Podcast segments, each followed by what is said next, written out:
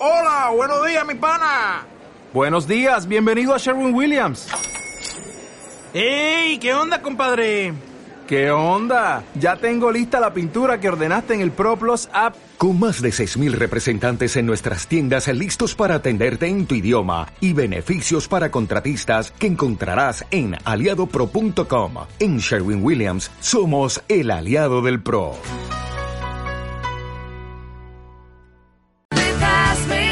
Bueno, sonaba ahí Jenny Crow.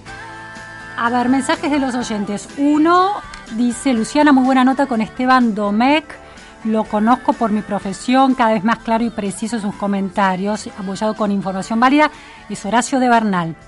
Y otro oyente nos pregunta quién era este analista que planteaba el tema de la descolonización de Rusia.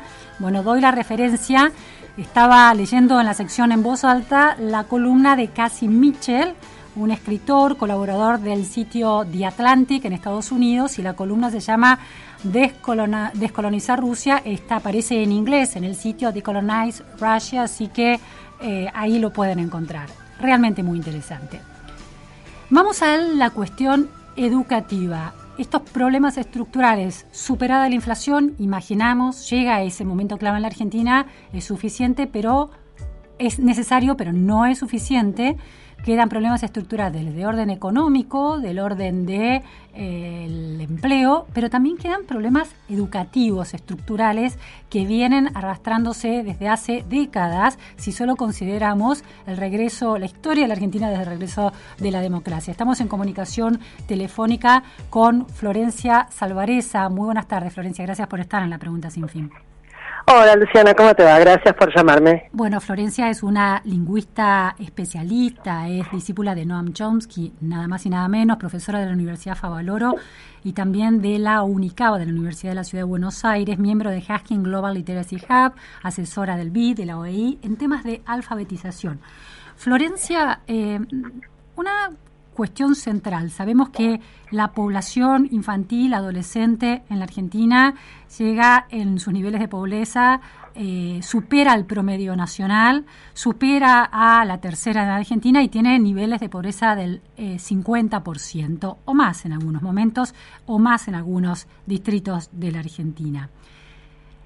El modo en que se está alfabetizando a los alumnos cuando entran a primer grado en la primaria, tanto públicas como privadas, ¿puede garantizar que esos chicos, en su enorme mayoría, sobre todo en las escuelas del Estado, que vienen de situaciones muy vulnerables, puedan aprender a leer y a escribir?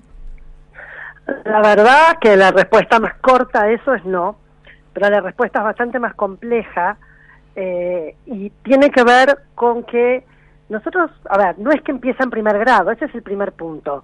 Vos hiciste una nota el fin de semana pasado a Rafael Hoyos, que Banco Mundial, fue mucho tiempo director de educación para la región, y él decía que Latinoamérica en general perdía la oportunidad en la educación inicial. Y eso es un punto fundamental. Aprender a leer es un proceso de enseñanza y aprendizaje que no empieza el primer día de primer grado, sobre todo en países... Argentina tiene 2 años de educación inicial obligatoria. Está buenísimo que los chicos vayan, jueguen, tengan amigos. Cuando decís inicial, te referís al jardín de infantes. Me refiero, sí. Sala de 4 y sala de 5 son obligatorios. Es decir, los chicos van. Y sabemos, porque una de las cosas que sabe todo un corpus científico que se llama la ciencia de la lectura, es que hay cosas antes de aprender, de enseñar a leer, hay otras cosas que son fundamentales, que son como hacer... el pozo y clavar los basamentos para una casa. Bueno, esto es en educación inicial. Y eso es una oportunidad que estamos perdiendo, y esa es la oportunidad más importante para los niños que vienen de los sectores más vulnerables, que como dijiste son el 50% de la población argentina. Entonces, hay dos partes que son fundamentales para atacar el tema, si querés, de alguna forma. Uno, utilizar los 2 años de enseñanza inicial, sala de 4 y sala de 5, para trabajar lo que se llama los precursores del aprendizaje, conciencia fonológica, el vocabulario, todo lo que tiene que ver con el preconocimiento de las letras. Se puede trabajar las letras o no, pero hay cosas que se pueden hacer antes. Básicamente trabajar lo que se llama conciencia fonológica, Y después, cuando empiezan primer grado, tener un método de alfabetización que funcione. Y para eso necesitas docentes formados así. Entonces, es un largo trayecto. Sí, Florencia, ahora la cuestión es, en esas análisis que hacía Rafael de Hoyos, planteaba el caso de el plan, la política pública que lleva adelante Chile para la primera infancia, más allá de antes del ingreso a la escuela o al sistema educativo. ¿Cuánto de una política pública que se enfoque en esa primera infancia que está tan golpeada, porque nacen hogares muy vulnerables, tiene que tener una pata específica de alfabetización? ¿O es un momento de preparación de los cimientos cognitivos, por ejemplo, a través de prácticas de buena alimentación, de hábitos de sueño apropiados, de cómo las familias más vulnerables pueden empezar a tomar conciencia de esas cuestiones y ser apoyadas por el Estado para que en el caso de la alimentación, bueno, puedan recibirla? Exactamente, es así, son los cimientos cognitivos, es lo que necesita, para ponerlo simple, el cerebro para después poder hacer lo otro. Uh-huh. Porque si no, no tendría sentido lo que hiciéramos después lo otro si no hicimos los cimientos. Y la realidad es que podemos trabajar aún, porque él también hablaba del proyecto APA de Puebla, y eso, si bien podía haber cuestiones antes, el proyecto empezaba ya en la escuela, que los niños estuvieran en la escuela y que aprendieran. Entonces, acá hay dos factores, que es, nosotros podemos trabajar y deberíamos trabajar, el Estado se debería ocupar de la primera infancia. Pero el Estado en su sector educativo, independientemente del Estado en su sector primera infancia, debería ocuparse y hacerse plenamente responsable de la parte del aprendizaje de la población infantil. Eso quiere decir que cuando los niños van a la escuela no sea solamente un lugar para ir, sino que sea un lugar a donde uno va y aprende. Uh-huh. Y eso le permita, con lo que planteaba Rafael de Hoyos, que le permita cierto, desarrollo y un pensamiento a futuro distinto del pensamiento presente.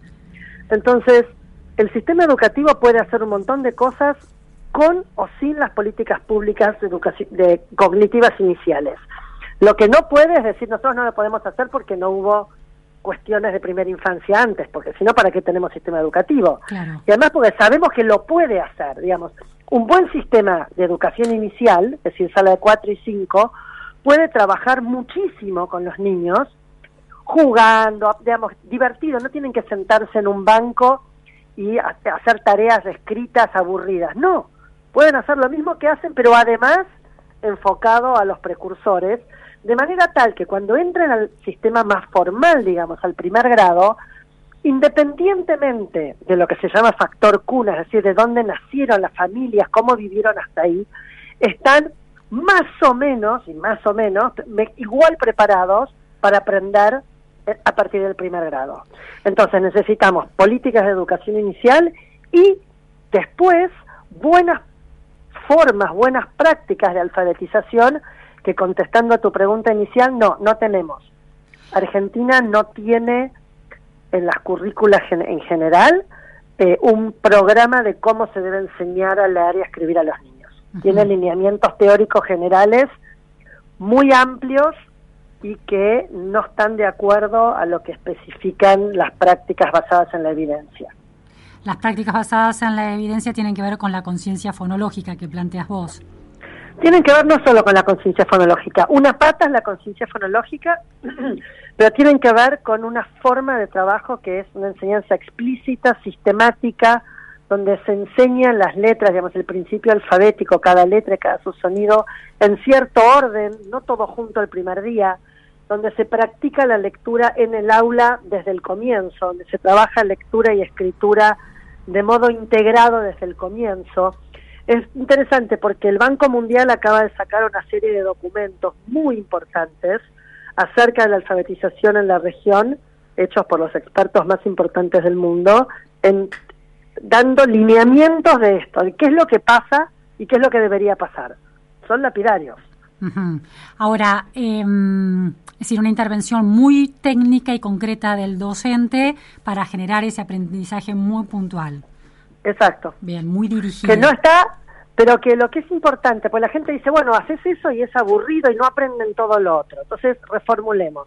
Haces eso y además haces lo otro. Claro, claro. No haces 4 horas por día de letras. Sí, sí, hay un momento en que cuando se enseña matemáticas, se enseña la técnica de la resolución de la operación, comprendiendo esa operación, y después se hacen problemas divertidos de matemáticas. Son como dos momentos distintos. Sí, sí. Pero además cuando enseñás, por ejemplo, enseñás las letras y enseñás y trabajás la lectura y la escritura y el dictado que forma parte de estas prácticas, pero además los niños leen, por ejemplo, textos de lenguaje controlado, quiere decir con las letras que ya conocen, para poder leerlos y poder empezar a practicar, pero vos como docente les lees otros textos. No es que no trabajás otros contenidos. Vos les lees otros textos, trabajás vocabulario, estructuras, comunicación, pero además, si vos pretendés que el niño el primer día lea La chancha avanza sobre el cohete, no va a poder leerlo. Claro. Y nada peor para un niño que darle algo que no puede hacer. Mira, te cuento una experiencia. A mí vos sabés que yo viví en Canadá, en Toronto, y a veces contar esas experiencias son un contraste interesante. Mi hijo entró al jardín de infantes y después a la primaria en Canadá, en la ciudad de Toronto, un sistema muy de alta calidad y muy equitativo, público sobre todo, y... Era muy, llegó a los 4 años, de manera que el inglés era un bilingüe total, pero cuando tenía que aprender a leer tenía tantas dificultades como otros chicos, pero a ver, ¿cómo lo puedo ayudar?, le preguntó a la maestra. En el aula había todas las colecciones de Scholastic, que es una editorial que sigue mucho la pauta del aprendizaje bien dirigido, de la lectura y de la escritura. Entonces, para cada edad tiene cierto tipo de libros con el vocabulario que van a aprender y las dificultades de esa edad. Entonces, la maestra me dice, mira, llévate todos estos libros, una pila de libros, y todos los días, mientras toma el desayuno, sentate un rato y que él lo empiece a leer. Bueno, hicimos eso, pero era genial, era como una intervención tan directa, y era increíble el modo en que aprendió a leer. Después ayudaba a sus amigos a leer en el aula, ¿no? Se había convertido en un gran lector. De hecho, hoy es un joven muy lector, pero digo, había una técnica. La maestra le tomaba cuántas palabras leía correctamente por en determinado minuto. Había un ejercicio muy puntual y muy efectivo. Es que es así. Pensá en lo siguiente, Lu, si vos vas a tocar un instrumento o hacer un deporte, vas a practicar muchas veces vas a practicar y alguien te va a corregir, te va a decir cómo hacerlo y lo vas a practicar para automatizarlo. La lectura es exactamente igual. Entonces, la mejor forma de aprender a leer es leyendo, pero leyendo en voz alta, porque cuando vos lees cuando un niño lee para él, vos no sabés si lo está leyendo bien, si no lo podés corregir. Claro. Si no lo podés corregir, el niño no aprende. Entonces, la mejor forma de aprender a leer es leyendo. ¿Dónde? En la clase con el maestro. Claro. Con libros a medida del desarrollo de esa edad. Exactamente, pero a medida del desarrollo no quiere decir que el tema sea para el niño. Quiere decir que lo que está escrito el niño lo pueda leer. Que son dos cosas distintas. Sí. Porque vos le podés leer Harry Potter a un niño, pero el chico no lo va a poder leer solito todavía, después lo puede leer. Entonces, vos le das libros que él pueda leer y empieza leyendo palabras. No, por supuesto. A ver, ya te digo, yo lo vi en esa experiencia personal de un chico que responde muy, muy efectivamente a esa intervención técnica de la maestra o de la maestra en la recomendación a la mamá. Y hoy es un lector de Murakami, quiero decir, un lector de Fahrenheit a los 11 años en inglés. Total. Entonces digo, realmente funciona. Eso. Vos sabés, la primera vez que hablamos nosotros hace ya muchos años, yo te dije, no hay nada más que le guste más a un chico que es esa idea de mirá lo que puedo hacer, mirá lo que hice, mirá lo que aprendí. Es un juego en definitiva, es un objeto tan interesante, un librito. Es fascinante. Sí. Pero además la idea de mirá lo que hago, para eso tiene que poder hacerlo. Entonces, cuando uno habla de la motivación en el aprendizaje, una de las cosas que sabemos que es que lo que más motiva a un chico es poder hacer algo. Entonces, tenemos que ajustar la demanda a lo que el niño puede hacer. Claro. Si yo le doy a un chico a leer algo que no puede leerlo, no va a poder y no va a querer, porque ¿quién quiere hacer lo que no le sale? Pero eso no es subestimarlo, digo, un chico que viene de un sector humilde, darle algo que pueda hacer es darle algo que se supone es algo que a lo que se supone que puede llegar en ese momento de su desarrollo. Sí, pero yo lo voy a reformular. Es sí, pero cuando yo estoy en primer grado, yo determino como maestro para todos en la escuela, empiezo con la A y empiezo a enseñar para todos desde cero la lectura, porque se calcula que solo un 5% de los niños aprende solo a leer. Y la currícula nacional, en cualquiera de sus versiones, que son muchísimas, se aprende a leer a partir de primer grado, no en sala de 5. Entonces, los chicos van a primer grado y el maestro tiene que enseñar a leer. Y para eso empieza para todos desde lo básico y les va dando a leer palabras y después oraciones que todos puedan leer. Entonces, cuando hacemos eso, todos aprenden. Algunos leerán un poquito más rápido y tendrán en casa más apoyo para práctica. Bien. Pero la escuela no puede presuponer que en casa alguien le enseñe a leer.